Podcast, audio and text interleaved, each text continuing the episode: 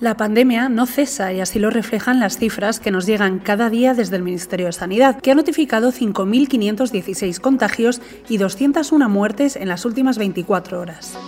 Esto es Sumario de Tarde, el mejor resumen de la actualidad para tus oídos. Hoy es martes 23 de marzo de 2021.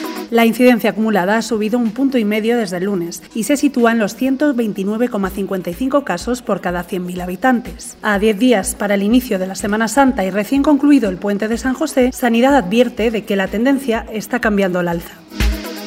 En tribunales, la noticia hoy está en la Fiscalía Anticorrupción, que ha acusado al que fuera vicepresidente económico, Rodrigo Rato, de 11 delitos contra la hacienda pública, así como de blanqueo de capitales, insolvencia punible, corrupción y falsedad documental. En total, pide 60 años de prisión para el expolítico del PP. En la previa de las elecciones madrileñas, hoy te contamos que el PSOE ya tiene número 2 para acompañar a Gabilondo el 4 de mayo.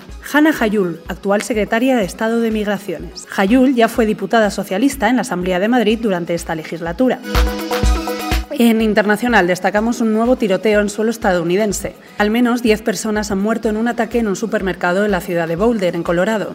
El atacante, que ha resultado herido en el enfrentamiento con la policía, ha sido detenido. Esta matanza sacude Estados Unidos tan solo seis días después del asesinato de varias personas de procedencia asiática en Georgia.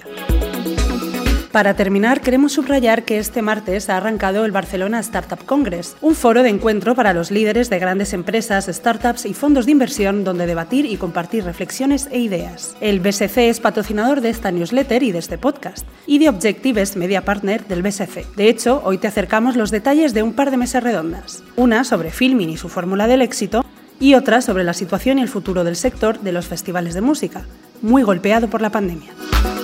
Esto ha sido todo por hoy en Sumario de Tarde. Soy Cecilia de la Serna, mañana nos volvemos a escuchar.